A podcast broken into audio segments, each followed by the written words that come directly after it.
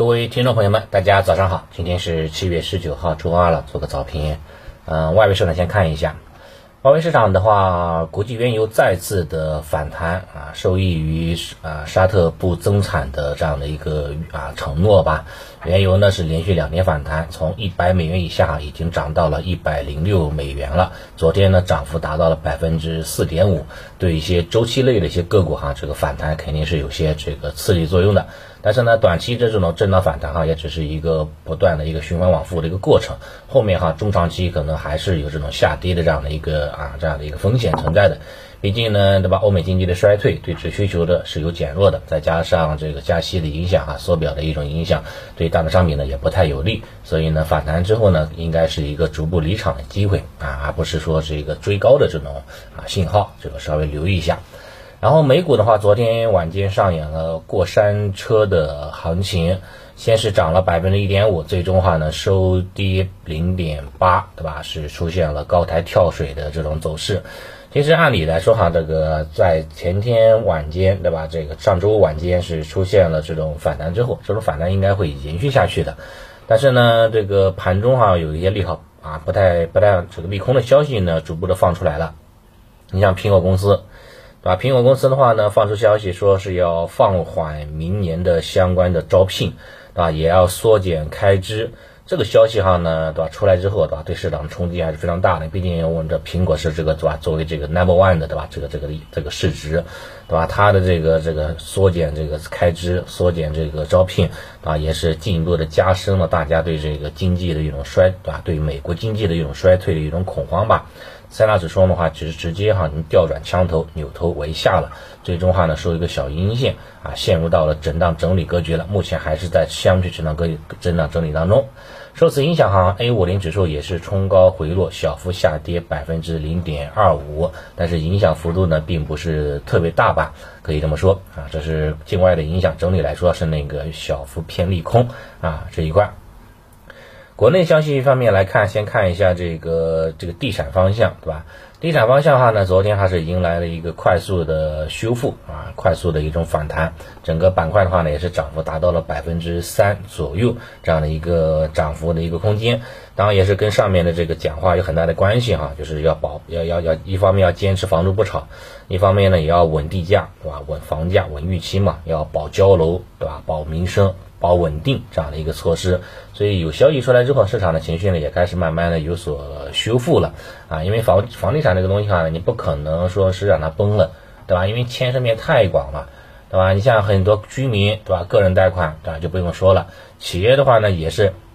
拿的拿的拿的一些房地产对吧做抵押，然后进行贷款，然后一些这个相关的融资了，相关的一些这个啊这个这个扩张了，对吧？等等等等啊，经营扩张等等，对吧？如果说房地产都出现很大的一个流动性问题了，出现了很大的波折，那都对对全国来说没有好事啊，都是一荣俱荣，一损俱损的。所以房价的话呢，这个房地产啊不可能是这个出现让它让它去这个越来越烂的这种情况的。但是话呢，想让它好的话也很困难，毕竟哈这个啊沉疴积久嘛，啊日积难返的？估计哈呢要在底部区域呢要要盘整相当长的一段时间了。目前来看的话呢，整个房地产的开发投资额度呢，哈，同比降幅还是比较大的啊，也是呈现出一个扩大化的一种状态当中。所以说呢，目前整个房地产的这个行业哈，尚未出现明显的拐点啊。昨天的反弹哈，也更多是一种超跌反弹而已，持续性哈，并不是特别强啊。一般情况下不不太啊，我是不太想参与这一块啊，这个地产的这这个这个方向，那么这是一个。然后的话呢，另外一个就是这个菜刀事件了，主要是那个张小泉，对吧？张小泉的这个菜刀事件，也是 也是闹得沸沸扬扬的，对吧？这个 这个，因为有人买他的家他们家的菜刀嘛，然后拍蒜，对吧？然后拍断了，然后。然后这个事情就开始发酵嘛，对吧？如果说你认怂，对吧？稍微那个道个歉，对吧？这个事情就过去就过去了，对吧？咱们国人还是比较有宽容心的，对吧？对吧？只要说你这个产品做的越来越好就行了。但是呢，这个总经理呢，他反而的话呢，莫名其妙，对吧？这个说了一些这个不该说的话说什么中国人切菜方法不对，对吧？说什么要米米其林大厨啊，不不不是这样切的，人家切那么好是是有人家的道理的，要开始进行消费者教育。反正消费者教育我不知道有没有教育得到啊，反正这个米这个张这张小泉的这个高管们哈，应该要被教育一下了啊。像昨天的很多直播当中哈，很多这个这个相关对手、相关的竞争啊，这个友军对吧？相关的友军在直播间当中哈，也是不断的上演拍蒜大戏对吧？有的都拍了一一大袋对吧？一包这个大蒜 也是挺有意思的啊。那。反正对这个张小泉吧，也是咱们 A 股上市公司，肯定会有些负面影响吧。啊，短期来说的话呢，这情绪影响还是有的，啊，这是这是一个。然后的话呢，就是昨天晚间的话呢，有一个发生啊比较大的一个事情，就是嗯，中证一千啊股指期货跟股权呢也获批了，啊，本周五的话呢，要是正式挂牌交易了。对吧？因为关于中证一千的话呢，其实它本来就有这个中证一千的 ETF，对吧？对于一般散户来说，你做这个中证一千的 ETF 就够了。但是如果说你想有那个追求，对吧？想有更好的弹性空间，或者说有更好的这种啊做空啊，就是说这个对冲的啊这样的一个这样的一个机会，对吧？这样的一个这样的一个品种的话呢，可能中证一千对吧？股指期货啊或者期权啊，可能是一个也是一种选择啊，选择之后选择余地吧。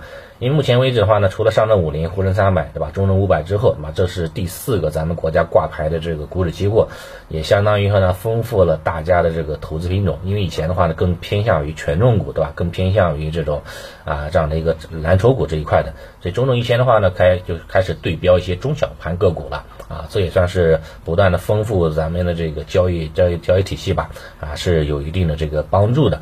啊，这一块的，但是我个人觉得话，一般朋友还还是谨慎参与股指期货，对吧？这这一块，毕竟这个这个杠杆还是还是不小的，对吧？这个大概七八倍杠杆吧。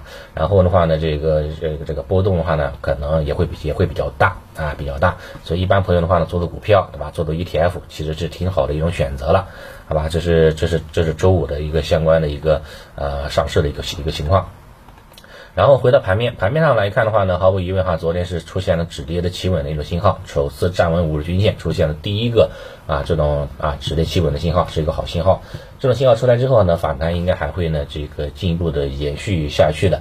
虽然说早盘受到美股的这种这种短期的小冲击哈，可能会有波折，但是波折完之后呢，进一步的这个弹高，对吧？我觉得这个概率还是比较大的。啊，方向的话呢，还是跟之前的这个方向没什么区别，对吧？就是两个方向嘛，一个是成长方向，一个是消费方向，对吧？这俩方向没有什么特别大的改变，啊？成长方向的话呢，像里面的这个什么光伏、锂电、风能、储能，对吧？什么逆啊这个逆变器，对吧？特高压啊，包括这个智能电网，把？电力的一些产业链这一块啊，包括这这都属于这个成长方向嘛。然后的话，像这个啊消费方向，那主要是关注什么旅游酒店，对吧？像免税概念，对吧？航空机场啊。对吧？像食品饮料，对吧？像医药，对吧？医疗、CXO，对吧？这一块，我觉得话呢，也都是有这个机会的。一个是用来进攻，对吧？一个是用来防守，两者搭配起来哈，相对来说比较均衡一点，持仓体验呢会好很多的，啊，反正对于对于指数来说哈，我觉得话呢，已经出现了这个止跌信号，是是一个好信号啊，可以呢这个啊，可以呢稍微这个相对啊谨慎乐观一点吧，应该是有希望的。好，那今天早盘情况就先分享到这里了啊，谢谢大家。